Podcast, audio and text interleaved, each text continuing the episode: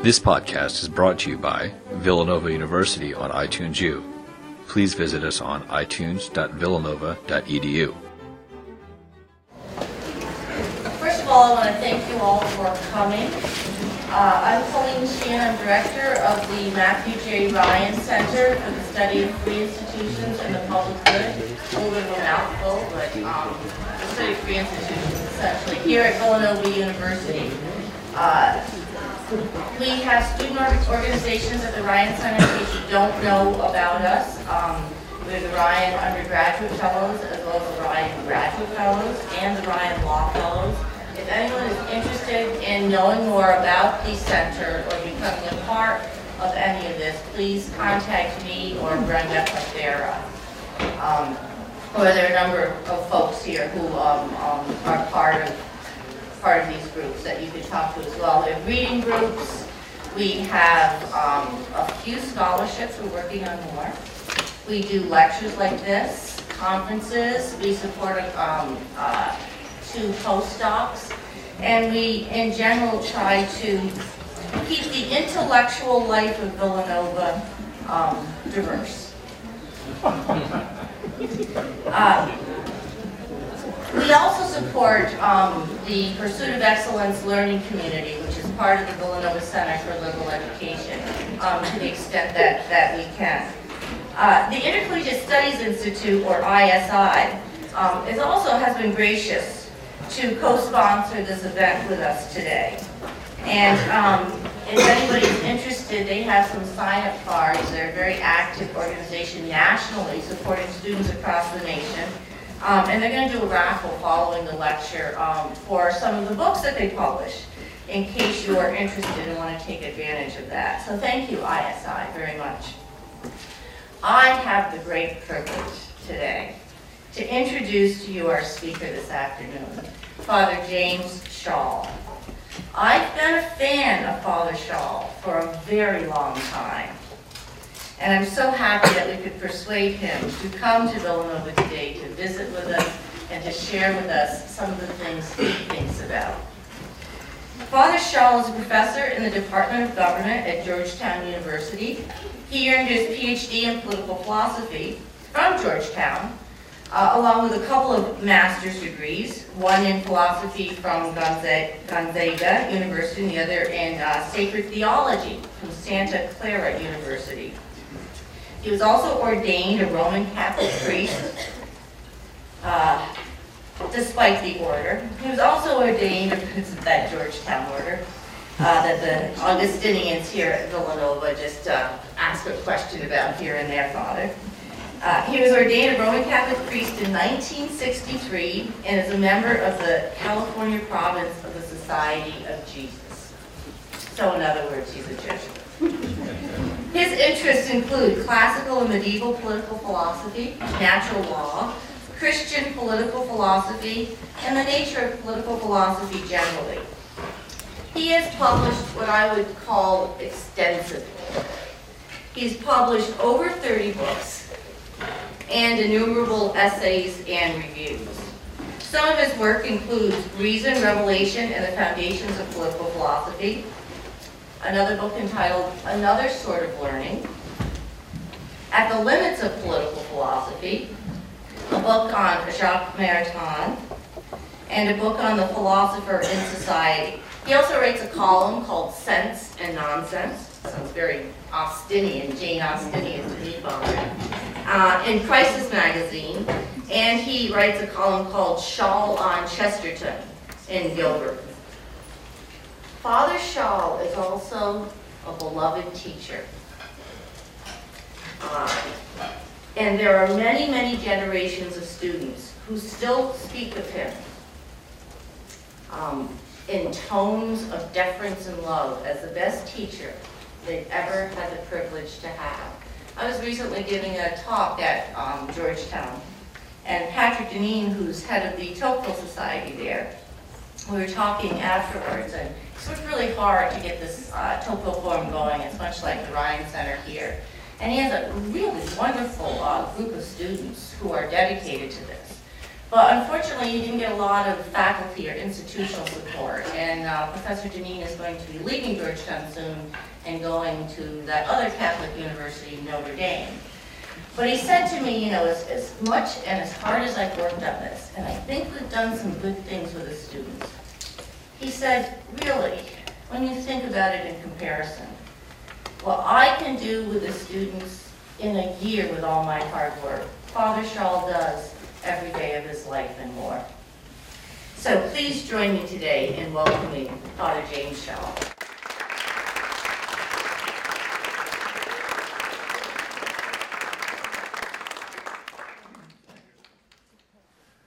Um, I had never met Professor Sheen before, and um, but I must say her charm went went ahead of her, and so I knew all about her. And uh, it's very delightful that you introduced me, and thank you. And it is very nice to be here at Villanova. I have been here, I, I think, once or twice before, and uh, I root against you all the time, uh, uh, and uh, with justification. And um, but it's a, it's a, a, a kind of a shame that uh, none of our schools are uh, in the finals this week, and so we can all be disappointed by that. I'd like to acknowledge uh, Professor John Schrems here, uh, who's an old friend of mine, uh, emeritus professor of the uh, political science department here. And I'd also like, I don't know whether Tom Smith is here, Professor Tom Smith, who was a student of mine years and years ago back at Georgetown. I don't know whether Catherine Wilson is not here or not, but anyway, she's another former student of mine, and not a student, but a friend of mine, and so uh, I, am very pleased to be here. now, I titled this essay uh, um, on living to some purpose. And I got a subtitle which is called How to Get an Education While You're Still in College. Now, there's a subtle meaning to that, so I want you to pay attention to that. Now, I'm going to start with three quotations, as I normally do, and I want you to listen to these quotations. They're very, very, very um, interesting. And the first one is this Can I be heard okay? Can I be heard okay? Yes. Nobody's shaking their heads. Okay. Uh, the first one is this He says, I am not sorry to have lived, since the course of my life has taken, uh, uh, as life has taken, has encouraged me to believe that I have lived to some purpose. So that's the title.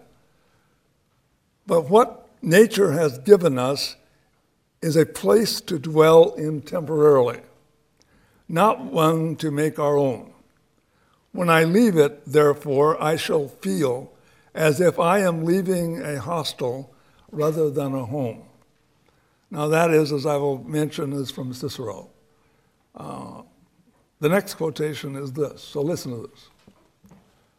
Cicero is, is from his essay, famous essay on old age. Very appropriate for some of us.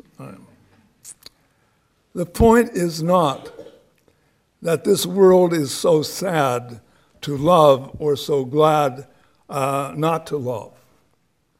The point is that when you love something, when you love a thing, its, its gladness is a reason for loving it, and its sadness is a reason for loving it more. And that, of course, is from Chesterton's Orthodoxy. And the final quotation. Then, when someone, uh, someone's desires flow towards learning and everything of that sort, he'd be concerned, I suppose, with the pleasure of the soul itself by itself and he'd abandon those pleasures that come through the body if indeed he is a true philosopher and not merely a counterfeit one. That, of course, is from the sixth book of the Republic of uh, Plato. So it seems only fitting to uh, begin a lecture at the Augustinian founded Villanova University citing not just Cicero and Chesterton and Socrates, but also St. Augustine. In his treatise on Christian doctrine, Augustine, of whom it is said that no one could read everything he wrote, entitles chapter 5, chapter 4, Wisdom has more importance than eloquence to the Christian teacher. Wisdom has more importance than eloquence to the Christian teacher. If, some, if someone fails to understand the ambiguous charm that eloquence can have on our souls, he will not grasp the import of Augustine's priority of wisdom to eloquence. And two, we want to know precisely what is a Christian teacher. Is he a Christian who teaches anything at all, whatever it is? Is he a teacher who establishes only what Christian doctrine is about? Is he one who understands that nothing is understood unless his mind is open uh, both to reason and to revelation? Even uh, then, with the realization that we are not gods, but finite human beings. We have knowledge, but not divine knowledge, unless the divinity itself decides to inform us of what more there is than what we can know by our own uh, finite powers. Now, in this discussion, Augustine writes, now, quote, now a man speaks with more or less wisdom just as he made more or less progress in the knowledge of Scripture. I do not mean by reading them uh, much and committing them to memory, but by understanding them aright and carefully searching their meaning. For there are those who read and yet neglect them. They read to remember the words, but are careless about the knowledge and their meaning. The end of the quote. We are not to read simply to remember the words, but to know something, to know what it means. And yet, we do not disdain the fascinating endeavor to learn rhetoric or oratory, to learn how to understand and speak words well. Words mean to us the intelligibility of what they signify. They enable us to be where we are not. Amazing, really, when you think about it. Uh, to awaken ourselves to things that are, that are absent in time and place, and yet things still alive in our minds, in our memories, and in our souls.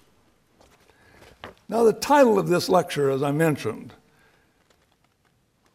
is from Cicero's famous essay on old age, the Senectute. I have always insisted that young students in my classes read with me as I read it again each semester. Now, I don't have the same students in my class every semester, but the same me is there every semester. So I get to read about old age every semester during my whole life. It's a great experience, actually. Uh, to be free to read something again, and now listen to these words. To listen, to be, uh, uh, to be free to read something again and again is one of the intellectual experiences that we all should have. Many things, certainly most great things, we will not be free to, what was that word? We will not be free to understand until we read again and again the passages that contain what they have to tell us. When students have finished reading Old Age, I tell them, now give this essay to, or better, read it to your grandfather or your grandmother. How often it is in our experience that when we read something, something great, something uh, amusing. We look for someone to whom to tell it. Do you ever think about why you do that? We do it. I do it. You do it. We look for someone uh, to whom to tell it. It is not complete. It is not complete if it is only ours. Now, this memorable essay of Cicero, I explain, binds generations together in an almost tangible way. Cicero is not a Christian, but what he says is fully human. He is indeed one of the founders of classical humanism. It is said that once liberal education meant nothing less than simply reading Cicero.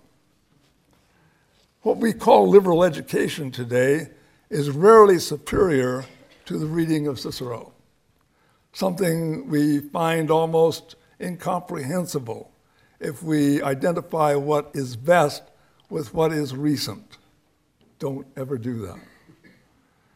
Cicero wrote on old age in 44 BC, the year before he died. Actually, he was murdered under the orders of Antony.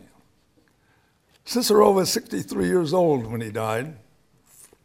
And looking back on his life through the eyes of Cato the elder in this dialogue, he tells us that he is not sorry to have lived.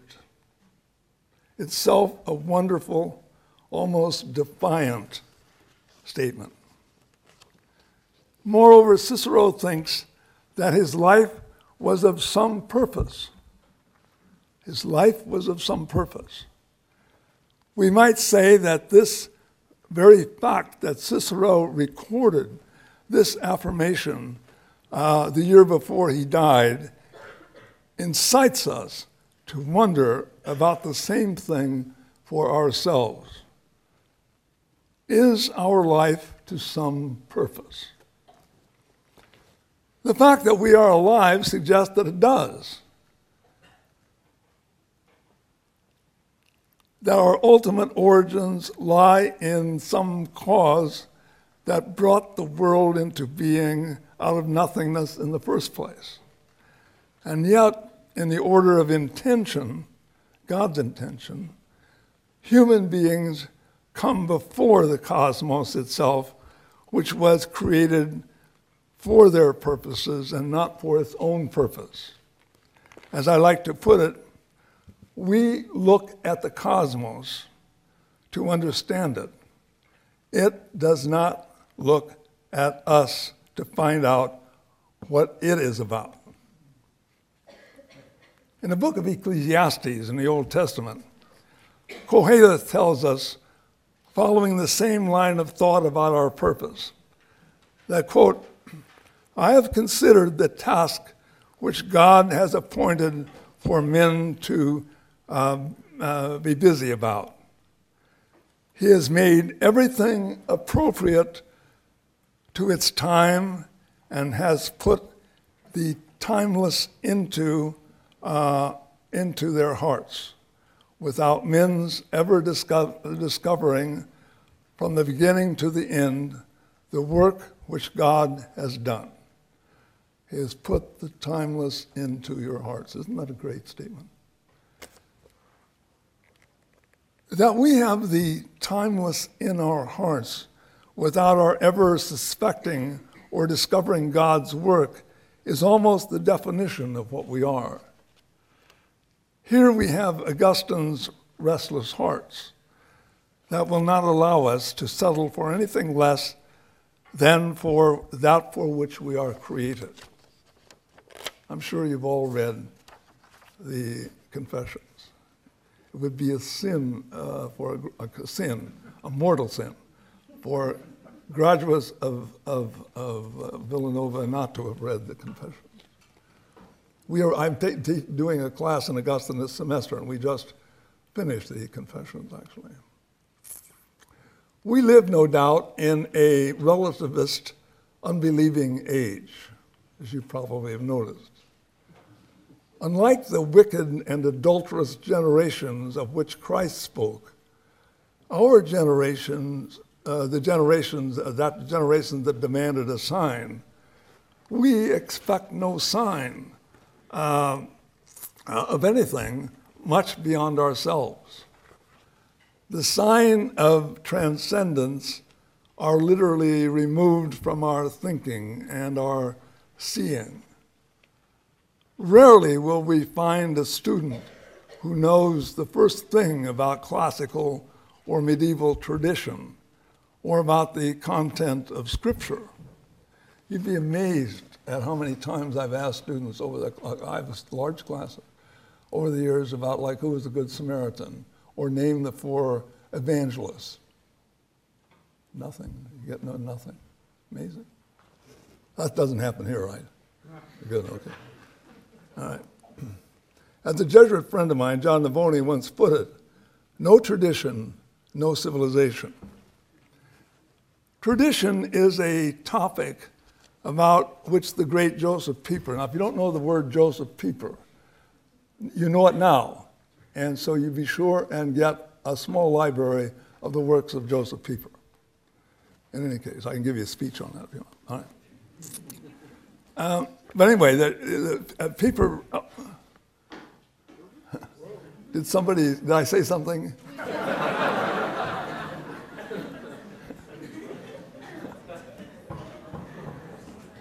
Somebody lean on something?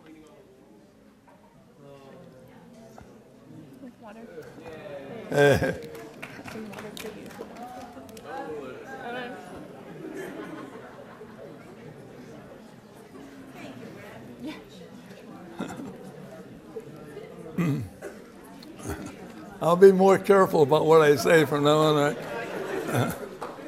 but anyway, uh, wrote a book called uh, Tradition, Concept, and uh, Claim, which is a wonderful book.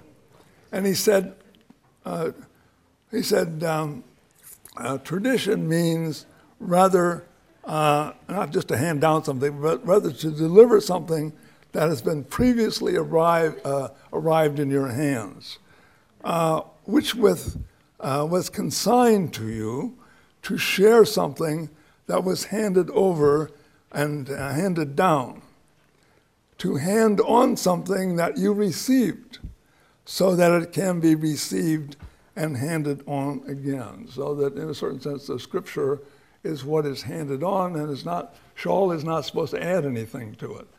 Uh, it is supposed to be handed on as it was in the beginning. Now, our theological tradition, uh, the account within, uh, uh, within it of what we are and what we are intended to be, is of this nature. Ultimately, what we are has been handed down to us in Revelation, what we really are, what we ultimately are. Its essence is not something we concoct for ourselves, but something we have received to be handed on as we received it. Something that of its very nature is better than what we can imagine for ourselves. Very powerful thought. A life of purpose, then, is a life of responsibility, a life in which truth and good make a difference, make a difference to the meaning of life itself. When we understand that when we understand that he is to become um, what he already is, when man is, uh, becomes what he already is, the rational being has to take account of himself.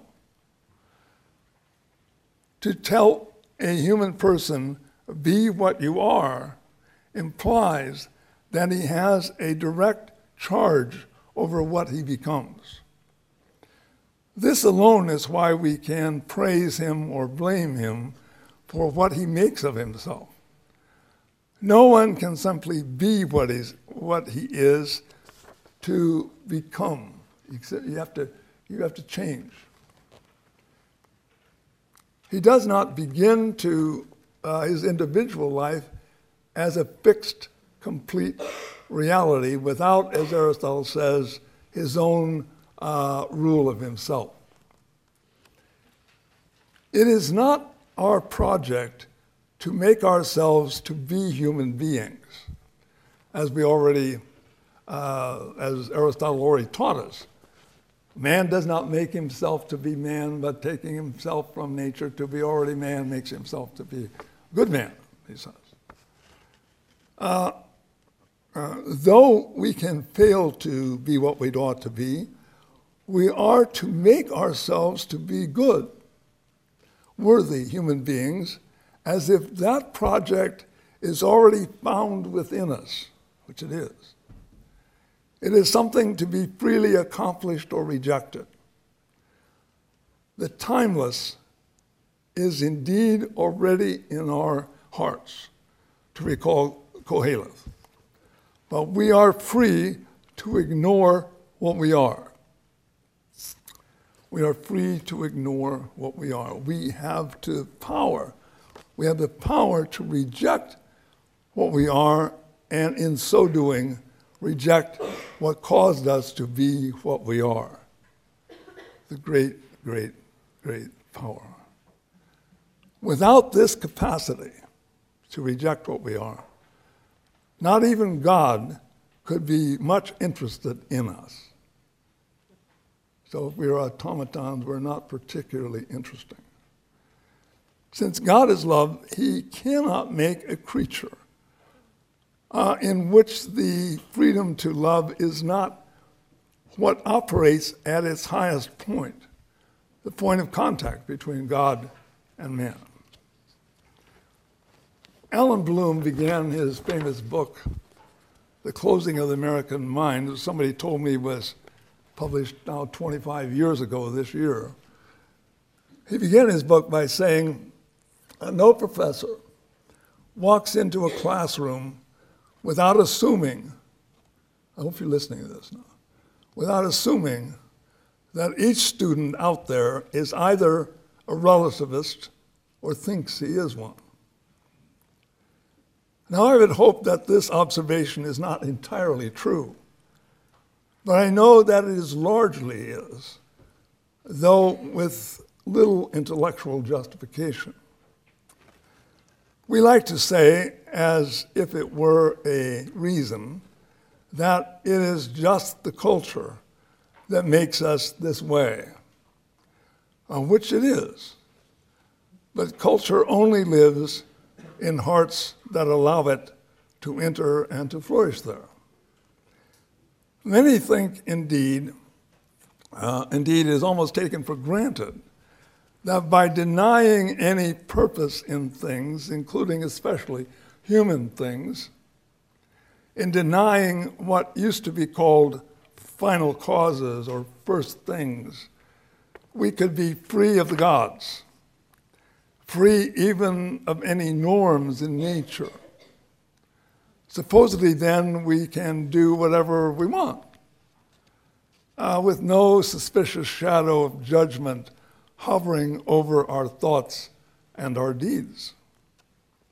Nothing is out there to violate, which, if true, considerably reduces our sense of drama and importance. So, if there's nothing really that makes any difference to what you do, what, what, what drama is there in our lives? There are, it is said, no natural laws to be broken. Yet, the liberty to do whatever we want, when activated, that very what we want becomes, on that score alone, meaningless. I can do whatever you want, you can do whatever you want to do. What, what difference does it make? Um, one, on this hypothesis, the opposite of whatever we do would be just as meaningless or meaningful as what we do do.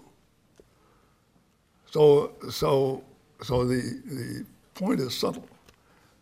If, in principle, everyone creates his own world, then no one, except accidentally, is related to anybody uh, or anything else uh, in any binding or significant manner. The world becomes filled with myriads uh, of unconnected things.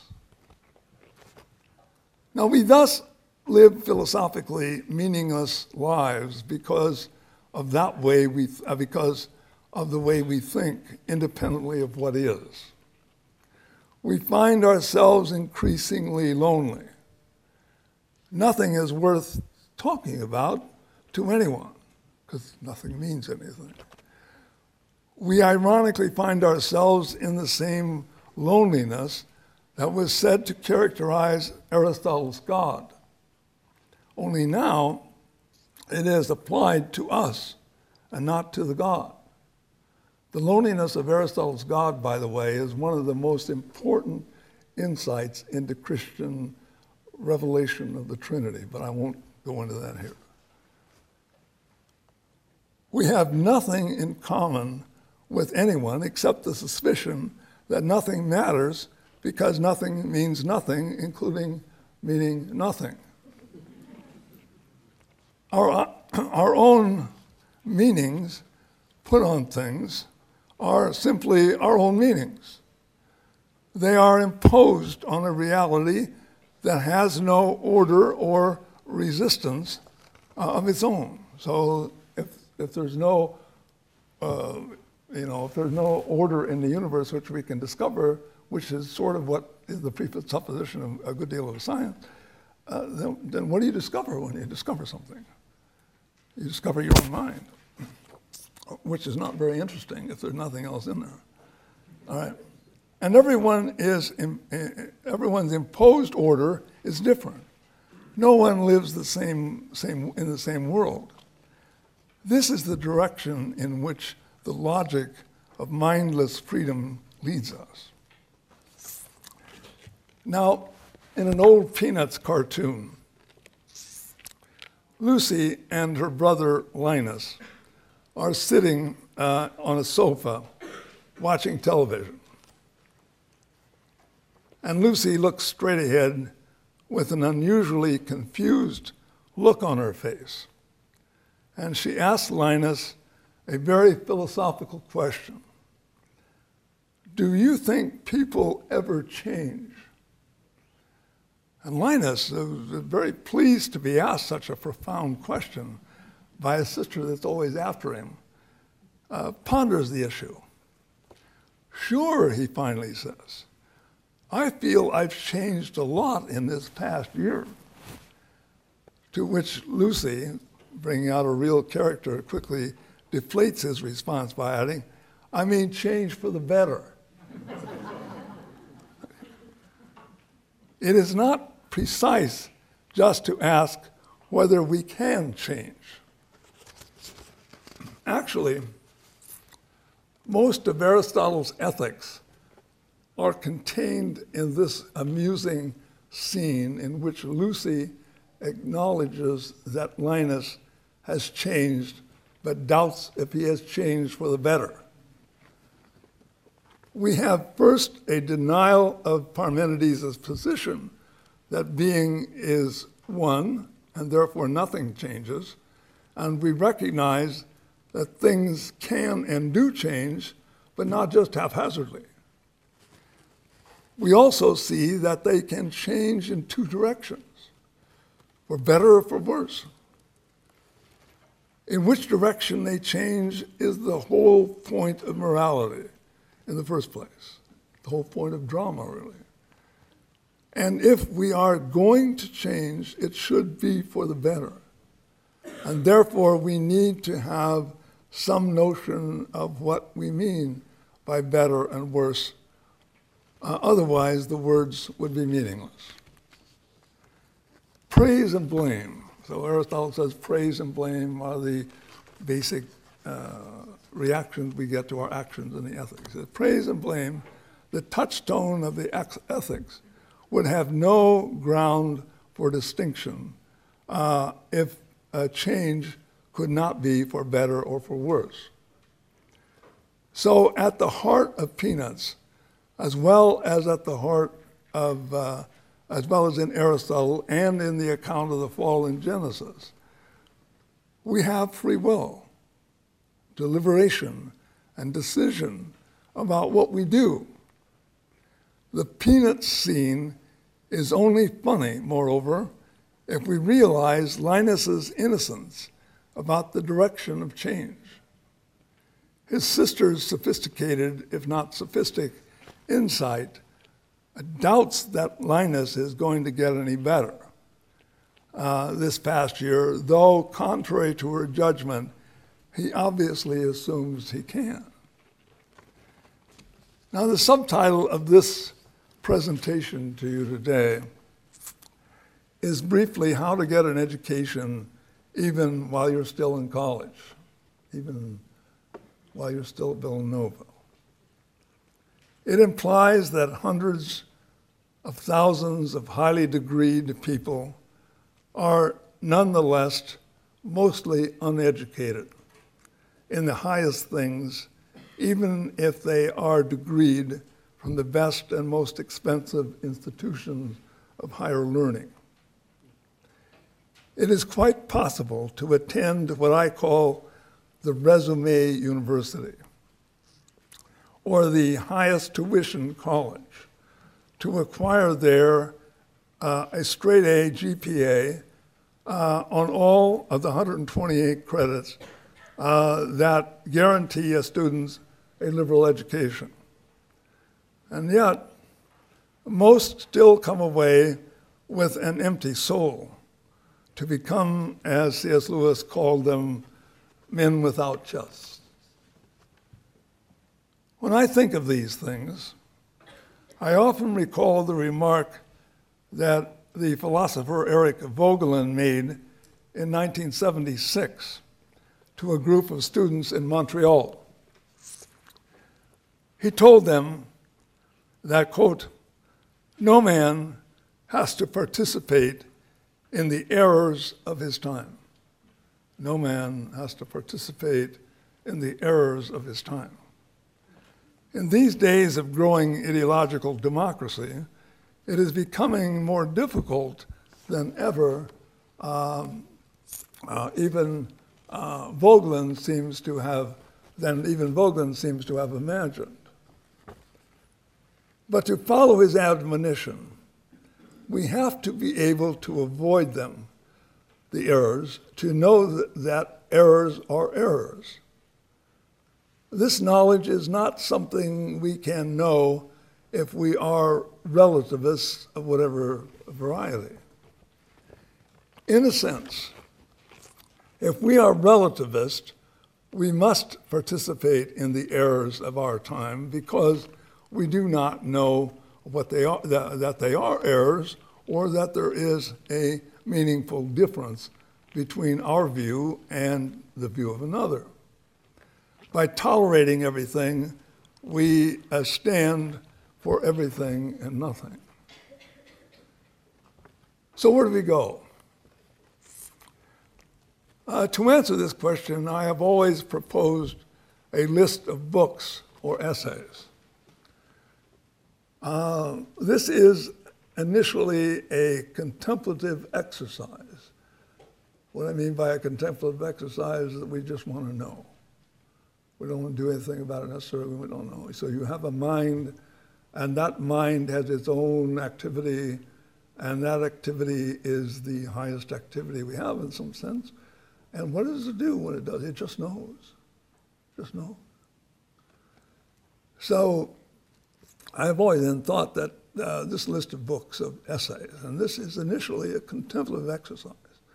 And we have to know of and read books that no one else will tell us about. The first thing we want to know is simple. How are things?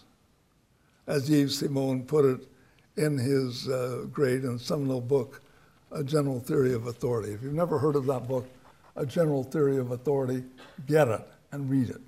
Okay? At the command. Okay. Uh, we frequently see the questions proposed. Why is there something rather than nothing? Or why is this thing not nothing? Or what is the purpose of my existence? Uh, Voegelin asked these questions, as did Vatican II and as does Benedict XVI. The Catholic mind, as I like to call it, has been unique, not only because it is open to all sources, but because it sees that intelligence and faith relate to each other, seek each other. This is why it is under such pressure today to deny itself so that it can accommodate itself to what is becoming the public order. Catholics, uh, though this has been coming on for some time, have in recent months become aware that their very existence as an organized society in the public world, uh, the principles upon which it, it, it was based are being denied by the culture and by the government itself. It is what I call a legal persecution, that we do not yet know to what extent it will be pursued. The first steps are already taken. It has already proceeded faster and more thoroughly than anyone might have imagined five years ago. And its logical consequences set the relativist culture and political system that puts it into law and decrees directly against things Catholic and things rational. Now, each year when I read uh, with a class Herbert Deane's book, The Political and Social Ideas of St. Augustine, I always leave reading that book with this passage ringing in my ears. Dean writes that in Augustine's view, as history, quote, as history draws to a close, the number of true Christians in the world will decline rather than increase. His words give no support to the hope that the world will gradually be brought to belief in Christ and that earthly society can be transformed step by step into the kingdom of God. The end of the quote. Powerful sentence. We know this is already true for Europe in many ways, and in many ways for America also.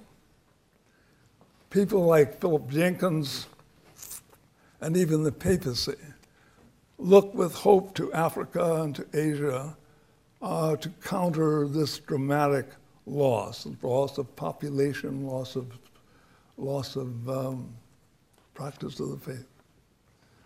Needless to say, the modern understanding of what is our purpose in the world, to spell it out, is precisely that we can, by our own efforts, establish this kingdom of God on earth. That's what it intends to do. If you've never read the Benedict encyclical Spe Salvi, and, and we are to be saved in faith, it is an absolutely great encyclical, perhaps its greatest. And it is precisely on this point, precisely on this point. This has been the driving force of modernity since its inception in the 16th century. I have a new book on that subject, so I'm, I'm thinking about it. Okay. So, how does someone manage to acquire an education while still in college? Monsignor Sokolowski at Catholic U, Monsignor Sokolowski is a, a brilliant, brilliant, brilliant man. So, if you have never read Sokolowski, do so. He once remarked to me, and I think it is true, that all a student needs is one or two good professors or even good classmates. That is very often sufficient. This advice has to be read, however, in the light of E. Simone's admonition that there is, quote, nothing to prevent a young philosopher from giving his soul to an unworthy professor. I'll read that again. There is nothing to prevent a young philosopher from giving his soul to an unworthy professor. Plato's dialogues, on the other hand, are filled with bright and intelligent young men whose souls seek nothing but power and glory and not truth and wisdom. It's amazing when you read Plato in that sense. There is but one there is but the other side, or th- that is but the other side of the advice uh, given, of the advice that Augustine uh, gave us about oratory and wisdom, not words, but what they mean. I think, in addition to this advice about worthy and unworthy professors, we should reflect a bit on what Aristotle advised us uh, about why it is we cannot or do not understand the first principles of reason. These are in themselves self evident, though it is amazing how frequently otherwise intelligent persons can be talked out of them. Aristotle also told us that if we have a good upbringing, we will, uh, no, he means a, a good family life, a good moral life. He said, we will grasp such principles when we are old enough to understand them. By this advice, he implied that living an irregular or immoral life when one is young, so we remember Augustine, when one is young, will inevitably prevent the young student from seeing the truth of things which he is old, uh, when he is old enough to grasp the principles on which they are grounded. In this sense, morals come before truths. If we do not live rightly, we will not usually think rightly, at least about the important things, because we will be using our minds primarily to justify what we are doing. Now, such considerations are why Aristotle understood politics to deal primarily with virtue and vice.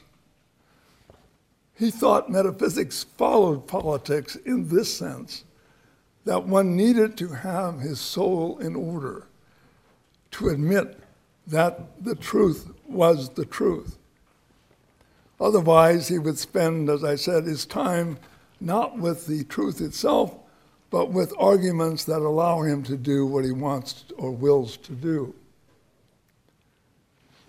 The reading of Augustine remains, reminds us again and again how this use of specious philosophy to allow us to do what we want to do, how it works. Augustine recognized it at work in himself, something we all need to do if we are, uh, if we are uh, our own problems, as we usually are. In number 73 of the Rambler, uh, which was the journal, um, for February the 5th, 1751, Samuel Johnson brought up the topic of books, of the books that young students read that filled their minds with characters and opinions that they would later be required to abandon when they came uh, later to more complete knowledge of things. In the end, Johnson thought that it is more natural for a man of learning and genius to apply himself to writers who have more beauties than faults. The day of a, of, of a critic, Johnson concluded, is, or the duty of a critic is to hold out the light of reason. Whatever, whatever it may discover, and so promulgate the determination of truth wherever she shall dictate. The end of the quote. Thomas Aquinas could not have said it better. As Aristotle said, it is useful for us to understand the argument against a physician, of, uh, of a, a, physician, as more complete, as a more complete way to know the good sense of a truth. In other words, unless you understand the arguments against a thing, you will not really understand the thing itself. And that is itself a kind of a contemplative activity to understand what is good, what is evil, what is right. In conclusion, in the spirit of these reflections, I should like to uh, recommend to you five books and four essays for your education while still in college. Um, they are not classics in the sense of the Confessions of Augustine or the Gorgias of Plato or St. Paul's epistle to the Ephesians. They may or may not have come across your readings. If so, if you read them, great. The four essays are these. Now, these usually can find these online. I got a number of others I wish I would have put in there, but I'll, I'll pass them now. The first one is Benedict's essay called the Regensburg Lecture. Absolutely brilliant lecture. We have the Pope who is the greatest mind in the world today as a Pope. Amazing. The second essay is C.S. Lewis's uh, second essay, C.S. Lewis's essay called "The Weight of Glory." The Weight of Glory. The third is Belloc, Hilary Belloc's book called Jane Austen, an absolutely beautiful essay. And the last book is that of, uh, last essay is that of Dorothy Sayers, which is called The Lost Tools of Learning. I'm almost sure you can get almost all of these just by going to Google and typing them in. I know you can most of them. The five books are these. The first one is E.F. Schumacher's book called A Guide for the Perplexed, an absolutely amazing book. Not very long, 100, 100 maybe 25 pages. I know there's no book quite like that. The second book is Sokolowski, Monsignor Sokolowski's book called A God of Faith and Reason. Another book which is about 110 pages. The third book, obviously, is Chesterton's Orthodoxy. And I, still think Orthodoxy is the greatest book written since he wrote it. Puts more things together than anything you'll ever read. The fourth book is a, an anthology. It's called Josef Pieper Dash an Anthology. It's a wonderful book. And the fifth book is uh, the Dominican A.D. Sertillanges's book uh, called The Intellectual Life. This book, The Intellectual Life, of the book was written about 1920, and it's about how to continue thinking the rest of your life. Even if you got a job, you got a family, you got responsibility. It's what you have to do, how you have to discipline yourself. It's a great book, famous book. And to these, I would add one of my own books, the one which is called On the Unseriousness of Human Affairs. These are, I think, soul changing books and essays. I have others, but these, let these stand for now. Together, they illustrate the two fundamental principles of the liberally educated and Catholic mind. First, that faith is addressed to reason and reason is addressed to faith. When we understand these things, we have begun our education. Secondly, we have a lifetime and more in which to complete it. And we do think it will be completed, but not fully in this life. In the end, if all, an end, it all is indeed to some purpose. Thank you. Thank you.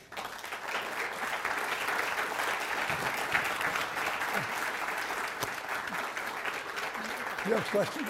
Yes. We have time? Time for questions? Sure. Questions? Usually you have to. uh, let me, let me, let me, s- We'll just wait, we're patient. No, no, Some no. of you students have questions and you might be just feeling a little reserved, but um, we'll wait. well, let me, let me, let me, Oh, over here, Father. I had a couple myself. uh, Uh, you mentioned the book Orthodoxy, um, and, and you said it was the greatest. And you said it was the greatest book since it had been written. Um, I definitely believe that. Uh, would you would you mind talking about about Chesterton or, or, or why why you picked this particular book or? Do that again, sorry. Um, you mentioned the book Orthodoxy. Um, would you mind talking about why the, that particular book fits Oh, in with the others, or? Have you read it? Uh, yes, I love it. Yeah. That book was written in 1908, okay? So its 100th anniversary was a couple of years ago. And um, that particular book um, is uh, a preview and a, and a retrospective of the nature of uh, what the human mind is. It's, it's a brilliantly witty and, and, shall I say, you know, a paradoxical book in a way. Um, and that there is no as far as I can see, there's no major issue that has come up since then which is not covered in that book. So it's a very prophetic kind of a book. And um, uh, Orthodoxy, as all of Chesterton, like I have written, I have a book called Schall and Chesterton, which is a bunch of essays that I've done. I've written an essay on Chesterton every month for probably 30 years. 30 years. And I am nowhere near the end of uh, what he said. And, there, and he's the kind of man that, in, in one short paragraph or even a sentence, uh, opens up a whole world to you. It's amazing. And, and, and, and not only that, but he's delightful. So Chesterton was once accused of the following sin. Uh, that, he, that some ladies told him once that he, nobody could believe what he said, uh, that what he said was true because he was so funny. And he said, Madam, he said, uh, um, uh, whether or not I am funny or not, you can tell the truth. Uh, he said, the opposite of funny is not falsity, but it's not funny. Okay. He said, you can tell the truth with uh, humor uh, and amusement, or you can tell it with dullness. And he said it's much better to tell it with humor, uh, and, and which is what he does. And, uh, and yet he's very, very, very disarming. And uh, so, with, regard to Chesterton, I would say uh, this that, that he is um, he's one of, those, one of those writers who grip your soul. You know, you, once you get to, now, there are a lot of people who don't like his parad. I won't say a lot of people. Some people don't like his paradox. You have to get to read him. But if you do, you will find that you are being educated at the very basic things. And remember that Chesterton, uh, uh, when he writes that book, he says, uh, there's people ask him why he became a Christian. And he says, well, he said, I, I he grew up an atheist, and I grew up in England. I wasn't anything. And he said, he said, I've read all of the arguments against the faith, uh, and, uh, but never anything that anybody who was a Christian said. He said, What converted me was reading the ill- illogicality of the arguments against Christianity. And he said he couldn't figure out why these arguments were all so illogical. And he said finally he realized that they were so illogical was because they were using any kind of thing they wanted to against the truth. He said, which is what happened if you logically carry it out. So, so there's a certain drama to this thing of, of, of saying that. I, I want, I want to, let me, let me say another word, can I do? Um, uh, in, uh, in one of my books, Another Sort of Learning, there's a chapter on sports. So I feel like need, I need to say that here at, at, at, Holy, at Villanova. Uh, and, um, and the thesis is this. I think, you want, I think this is an interesting thesis. Aristotle, for example, will say that, uh, or let's put it this I put it this way sports are the closest the average young man, I don't know about young ladies, I don't speak for them, but young men at least, come to contemplation in the Aristotelian sense. Now, what does he mean by that? Uh, he says that, so Aristotle is talking about um, the things that are of ultimate importance that are great for their own sake.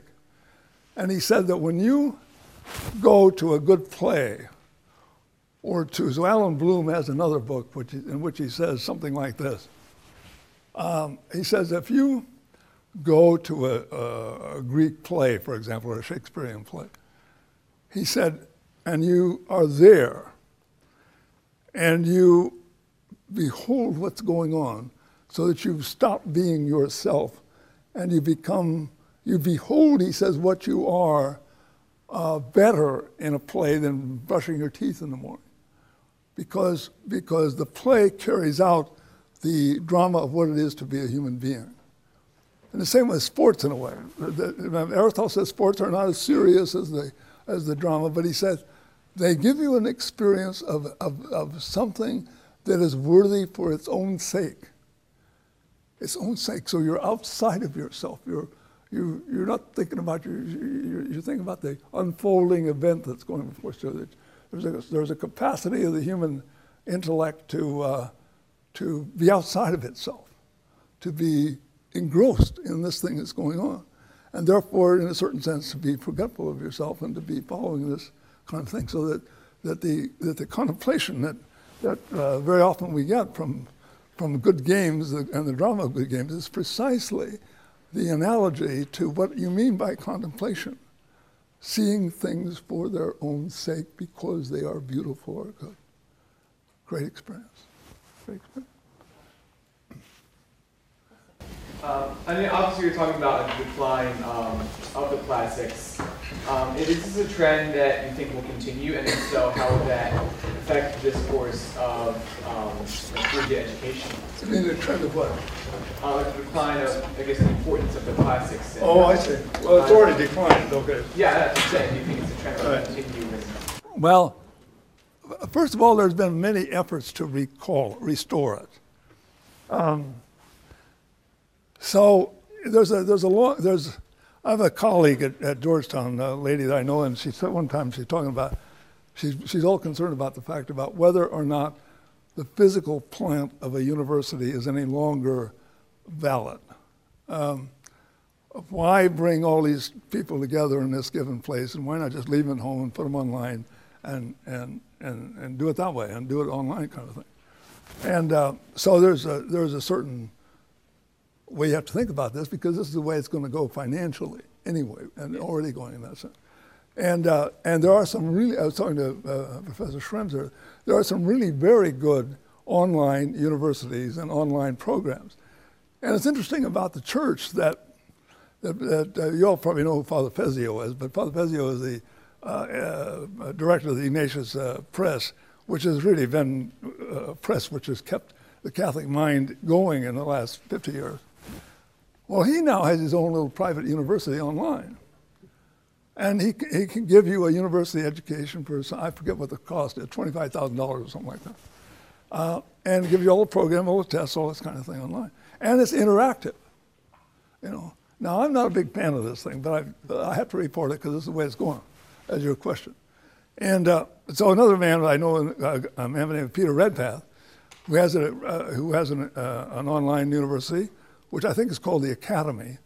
And uh, Peter Redpath is, he says, it's my intention to get rid of high schools. Uh, and he says, we can do that by these online education the classics. And there are many kind of smaller programs which are just beginning, which are which are bypassing the whole the whole system. So in a way, there's a sort of revival of of, of uh, classical interest in a way, if you know where know where to look for it. Yeah. But on the other hand, in in the schools themselves, uh, no, that's not. You're not going to find it there, and that's why I say that you have to you have to be lucky and find a professor or a, a colleague or somebody who, who tells you to read the right thing. Because in a certain sense, ultimately, it's up to you. You know what you read, where you go, and so forth. So that that you know you can have the greatest professor in the world. I, I always have to. Um, uh, professor uh, Schrems and I had a, a famous uh, uh, priest who was a professor at Catholic U when we were when we were, shall we say, considerably younger, and um, and. Uh, uh, we were laughing at it just now that uh, he wanted to know what kind of a, you know, you, the stu- do you have student evaluations here? Yeah, we do. Do you? We do. Uh, uh, you give her A plus there, right, all this time? Machine, of course. Oh, of course. No.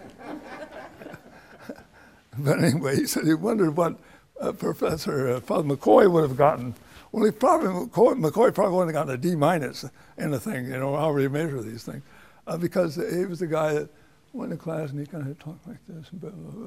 God, I, you know, I used to get in the front row because I couldn't, I, couldn't, I can't hear much now, but I couldn't hear anything then. And, and so I used to get in the front row to hear him. And yet, it was the most brilliant class I'd ever had. You know, so all of a sudden, all of a sudden, he, he, he kind of woke you up. And so, so I have a kind of a thing which I call um, the light in the eye theory. And um, this is my theory. It's practice. I learned this from experience.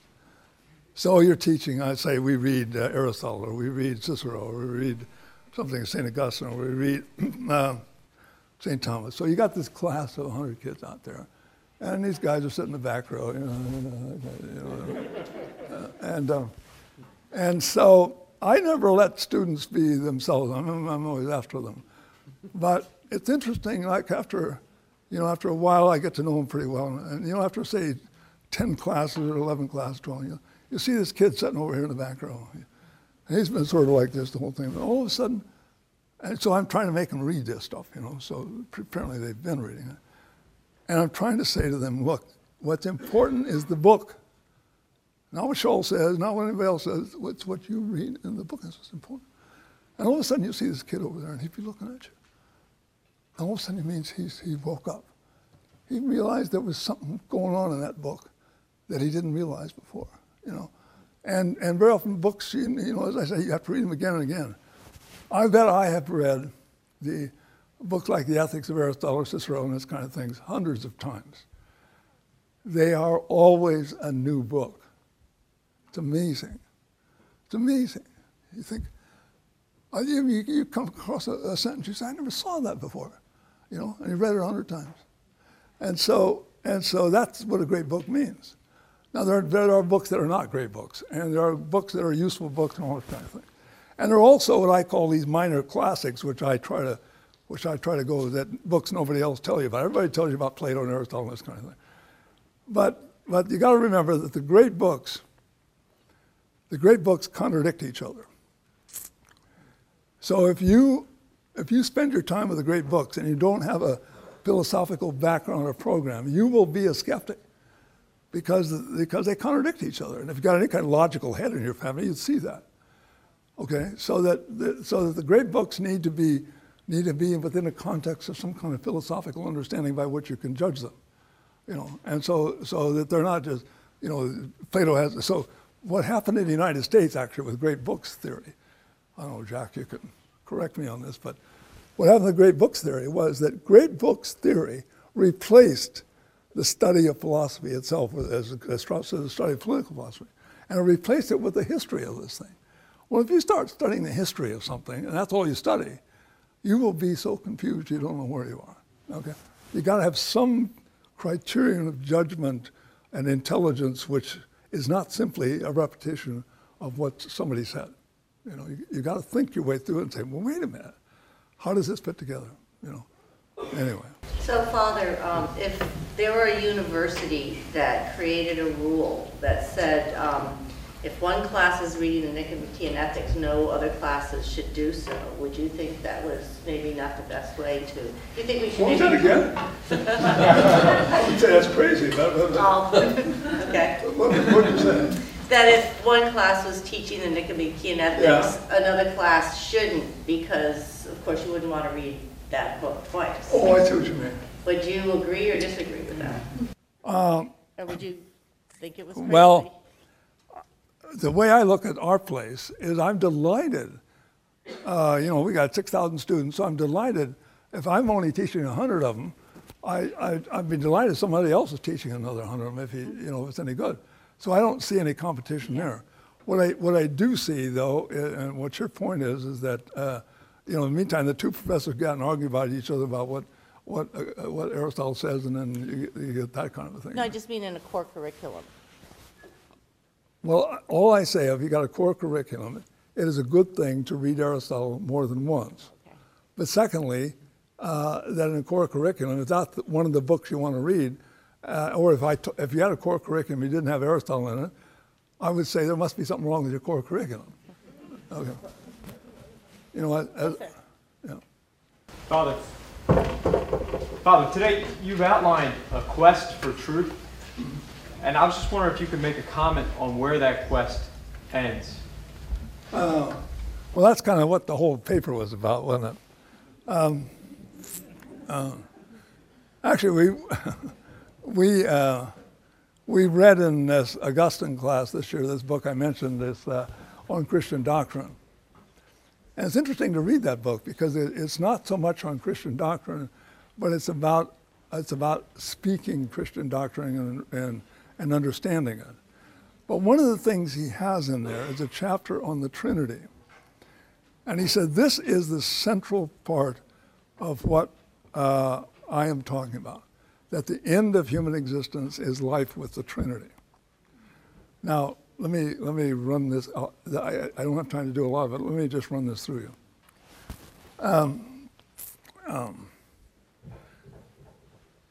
in the beginning, and not in the beginning as the scripture says it, but in the, begin, in the beginning there is only God. All things that are not God are not necessary. God didn't have to do anything. Oh, you all know that. The first thing that God intended, intended, if I can use those terms now, was that other beings, rational beings, be associated in his inner life as, as, as invited to be, to be uh, uh, it. That is the end of every human being and their ultimate dignity. Now, that end is higher than human nature could have by itself, so that the cosmos exists in order that human beings can exist and human beings exist in order that they can decide what, their, what, what they follow as their, as their end. I don't know whether you've seen that new book of Father, uh, Father Spitzer. Now, Father Spitzer is another brilliant guy. If you haven't read, have you ever read this book? This, um, it's called New Cosmological uh, Proofs for the Existence of God, published by Eerdmans about two years. It's a brilliant book. And uh, Spitzer uh, is, a, is a friend of mine, so I'm a big, I'm a big fan of his. And he's a, he's a, he's a lot of things. He's a philosopher, a scientist, uh, uh, uh, I don't know, everything. He, as far as I know, he knows everything, like, like Professor Schrems, you know, he's like that. And, uh, uh, but uh, he says that, you know, if you look at the universe, the universe is now about 13.7 billion years old. And there are certain constants in the universe that are so delicately calculated that had they not been there as principles of the construction of the universe, whatever word you're going to use, it would not have been possible for there to be planets on which there is such a thing as rational human life. So it looks like, uh, you heard the phrase perhaps the, the anthropic principle. It looks like that the universe itself is A, it, it, A starts at a given point from nothing, and it has a purpose which is ultimately that um, uh, the, the, the rational being achieve the end for which he was created, which is higher than his own uh, nature would allow it. And that's why we are adopted sons of, of, of God. And so that therefore when you say, well, what is the what is the and what is the drama that is going on? This is Augustine again. He says that in the two cities, the two cities are composed of those who ultimately reach their end and those who don't. And those who ultimately reach their end have to reach their end, A, by, by virtue of being invited to it and having grace, and secondly, accepting it in some sense. And those who don't create their own universe. And so that the question is that what we do in this world, like the Pope says in, um, in uh, Spe Salvi, he says that the intelligibility of the modern world is precisely an effort to achieve all of the Christian ends in this world by means of human uh, technology and human um, um, uh, art. And so that therefore he says we've created in this world our own deathless effort. So what's behind, like, like Professor Pel- Pellegrino is a uh, famous professor there at Georgetown Medical School. He says doctors today don't know what the end of human being is, human being, and they're willing to make you live forever. And so there are these experiments by which we try to keep us alive and so on. You know what happened to, you know what happened to Ted Williams? Do you know what Ted Williams was, the baseball player? Do you know what happened to him when he died? Well, when he died, his family got in a, con- uh, got in a controversy about what to do with him. And uh, so they decided that there's this, there's this uh, I forget what the name is, cytonic or something like that. There's, there's this system, what's it called? Cryogenics. Yeah, this is where they can freeze his body. And so they're going to freeze his body until such time as science figures out a way to cure Ted Williams' problem, and then they'll bring him back to life, and then he'll be, then he'll be on. So it's an imitation uh, resurrection of the body or and immortality of the soul carried out in this world, which is what they're thinking about. And, and, and the Pope in, in his book points out that death, remember it says in the Old Testament that God never intended to have death. But at the same time that death, once it comes into the world, becomes two things. It becomes a punishment, but it also becomes a release.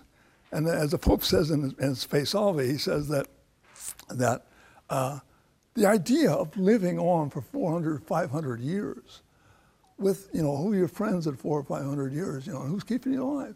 Uh, he said, that's a hell on earth. He said, we have invented our own hells on earth. And so that therefore the, and also therefore, you, well, I don't want to go on this, but, but I do, but I, I don't have time. But, but, but, but uh, the, uh, the, the point of it is that the end of the thing is something which is revealed to us as the, as the conclusion of our nature.